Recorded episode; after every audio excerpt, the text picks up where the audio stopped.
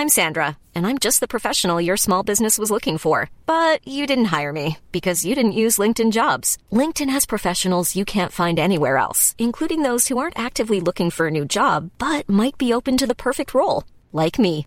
In a given month, over 70% of LinkedIn users don't visit other leading job sites. So if you're not looking on LinkedIn, you'll miss out on great candidates like Sandra. Start hiring professionals like a professional. Post your free job on linkedin.com/people today. The FT. Welcome to World Weekly with me, Gideon Rachman. This week, Hugo Chavez returns to power in Venezuela. What does it mean for his country, for Latin America, and for international politics? Joining me to discuss the future of Chavez and his Bolivarian revolution is Phil Gunson, who's the economist correspondent in the Venezuelan capital, Caracas. And here in the studio is Richard Lapper, an expert on Latin America who uh, is in charge of the FT's research on Brazil. Phil, Chavez is often described outside Venezuela as an authoritarian, as, as not a true democrat. Just give us a sense of this election. Can we think of it as a free and fair election? Well, the people most closely concerned, in other words, the leadership of the opposition, certainly tell us it was a free election but not a fair election. Let me explain what they mean by that. They mean that there was no fraud in the actual voting process, but that during the election campaign, the rules were skewed in favor of the incumbent, in favor of Hugo Chavez, to such an enormous extent that it made it very difficult for his opponent to get close to uh, his total of votes. And yet, there was a sense in the in the coverage, certainly in the international press, before the vote, that well, maybe his opponent, Mr. Capriles, would actually win. Yet, in the end, uh, Chavez won fairly comfortably. Is he as well established as he's ever been? No, I don't think he is. Um, we're certainly not now in 2012 where we were in 2006 after the last presidential election, which Mr. Chavez won by, if memory serves, something like 25 percentage points. Uh, the opposition in those days was really in the doldrums. Uh, since then, it's forged a very effective, unified command among all the dozens of parties that make up the MUD coalition, the Democratic Unity Coalition, and found an extremely able and articulate and popular candidate who emerged from a process of primaries that was extremely well attended. The, the opposition, formally speaking, is in, is in much better shape than it was in 2006, but of course this is a major blow. The portrayals of the political struggle in Venezuela are often portrayed as more or less a straight class struggle, with, with Chavez representing the traditionally poor and disenfranchised elements of Venezuela and the middle classes against him. Is is that an oversimplification, or is is it uh, near to the truth? That, that's very much an oversimplification. I mean, if you just look at the percentage of votes that was won by Enrique Capriles, he won, uh, according to the official tally, something like 44% of the vote. Now, if you add all the people in the Venezuelan upper and uh, middle classes together, they only come to about 20%. So clearly, and, and, I mean, we see this on the streets with those of us who live here and follow the story all the time. We see this all the time. The, the, Chavez's support is concentrated, it's certainly true, in the poorer sectors of society, which amount to um, probably um, 50, 60, 70, even by some counts 80%. Um, but at the same time, there is an absolute cross-class alliance, if you like, that is that is supporting both him and the opposition.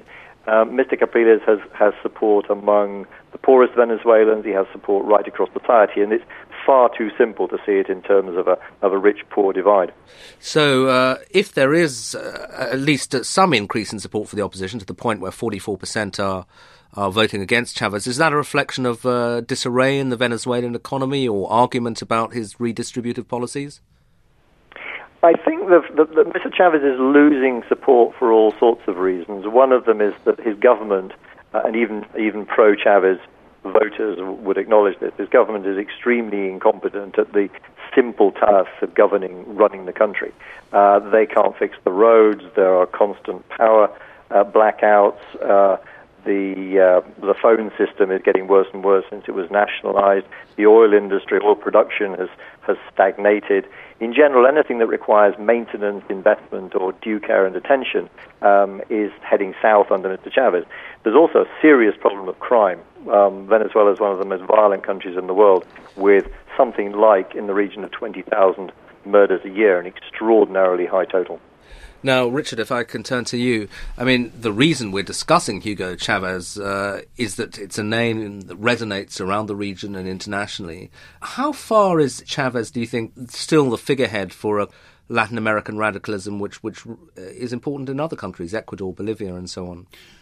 Clearly, Chavez has some influence um, outside Venezuelan borders, but to see him as a dominant colossus striding the continent is really you know, over over egging the pudding. I mean, I take what Phil says about the degree of political and social polarization in Venezuela being overdone in portrayals, but I think it still is the case that there is greater polarization, certainly political polarization in Venezuela, than is really the dominant trend elsewhere in Latin America, leaving aside for the moment Argentina.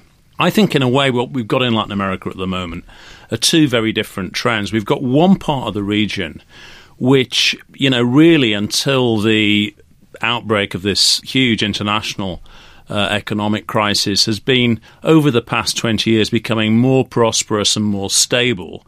And I'd include within that camp very clearly Brazil. Um, I'd also include Colombia, I'd include Peru, uh, even Mexico, despite these horrendous problems that the Mexicans have with the drugs trade. And I'd clearly include Chile, which in many ways is the most successful of Latin American countries, both in terms of eliminating poverty and establishing a very long record of economic stability. And on the other hand, I'd put Venezuela and Argentina, where there's very acute political polarization and particular problems that, you know, sort of really to do with the specificities of their histories. You know, very strong populist tradition in Argentina, you know, where President Cristina Fernandez is, is losing popularity to a very extreme extent at the moment. One of the features that Venezuela and Argentina share in common is, is relatively high levels of inflation, which, um, you know, in general terms elsewhere in Latin America has been reduced to fairly insignificant levels. And how does the rest of Latin America uh, regard Chavez and how are they're likely to treat him? I, I, mean, I know, for example, that the Colombians have a very difficult relationship with him, and there was even talk of you know potential conflict between Venezuela and Colombia. On the other hand, the Brazil, which you mentioned as the the and I think many people regard now as the kind of the leader of the continent, has taken a different, more social democratic path, but seems to treat Chavez with kid gloves, even a degree of respect. I think there are there are several different ways to that they see it. I mean, I think there's essentially a difference the way they treat what what they think about Chavez privately and what how they deal with Chavez publicly.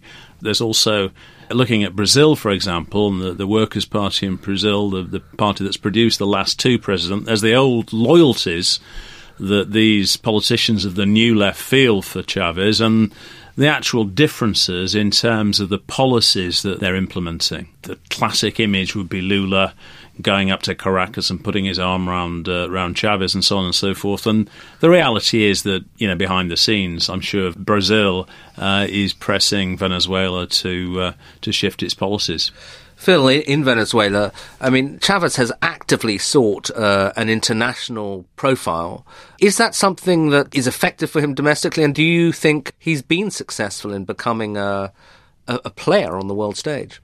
Well, I think he has. I think it's a lot harder for him to do that today with Barack Obama, at least for the time being, in the White House, uh, as opposed to George W. Bush, who was a gift to Chavez. When Bush was in power, it was much easier for Chavez to pose as the champion of uh, the downtrodden third world and the, the anti-imperialist hero. It doesn't play terribly well at home. I mean, there are some people who who um, obviously think that since Chavez is so important internationally, uh, he's a good leader to have. But on the whole, I think people are rather more concerned about whether they have housing, jobs, and uh, freedom from rampant crime than they are about uh, Mr. Chavez's international profile. Um, it, it's interesting to see that whilst his ALBA uh, group, some of the countries that, that you mentioned there, Bolivia, uh, Ecuador, for example, Nicaragua as well, members of um, Mr. Chavez's ALBA organization, which was set up explicitly as a counterpoint to U.S. policy in the region. That seems to have kind of, it's not quite run into the sand, it, it, it ceased expanding. But I wouldn't say that Chavez's influence in the region is much less than it has been in recent years. Perhaps it's expressed in a slightly different way. Okay, so as we come to the conclusion, perhaps you could just uh, place Chavez in a kind of historical context. Uh, Latin America's always thrown up these strong populist leaders, often with a, a left wing tinge. So, does Chavez represent something that's more the past of Latin America, Richard, or do you think that he still has something to say about shaping its future?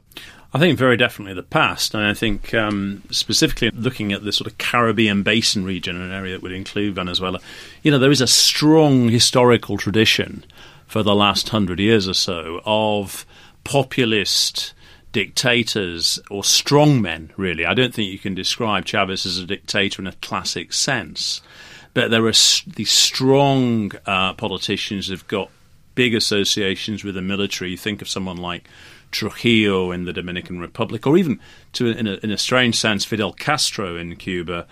Venezuela's produced its own military strongmen throughout its history, and I think I'd see Chavez very much in that as part of that that tradition that's that's particularly strong in that part of the region. And as Phil so rightly says, you know, when there's an aggressive American administration, then that kind of strongman of the type of Chavez or Fidel tends to prosper. Okay, so Phil, a, a final word from you. Does that suggest that Chavez's future over the next term in office may depend. I mean, I, I, gather his health isn't so great, but if he isn't desperately ill, that his future may be shaped partly by what happens in the U.S. election on November the sixth. In other words, if if Romney wins, uh, that might be a bit of a gift to to Chavez and the forces he represents. Yes, a Romney victory would be a gift for Chavez on, on the international front, at least domestically. Um, I think the oil, the, the, the, international price of oil is more important because in all of this we mustn't forget that the only reason I think that Chavez, as Richard says, policies that really belong to the past of Latin America, is able to cling to power in the 21st century uh, is because he has an enormous amount of cash at his disposal and he's eliminated virtually every check and balance in the Venezuelan system and is now able to simply write a check whenever he wants to for hundreds of millions or billions of dollars. If the oil price goes down, of course, that reduces his room for maneuver. Phil Gunson and Caracas, thank you very much for that. And thanks also to Richard Lapper here in the studio in London. That's it for this week. Until next week, goodbye. For more downloads, go to ft.com forward slash podcasts. Here at Bellingcat, we get to the bottom of things. From a global crisis to an underreported event, we find the facts using publicly available tools and resources, uncovering what is hidden on and below the surface. We connect the dots using social media posts, satellite images, and public records, and empower others to do the same by sharing how we do it. The ability to do so is only made possible by our readers, supporters, and community members. Care to join us? Learn how at bellingcat.com.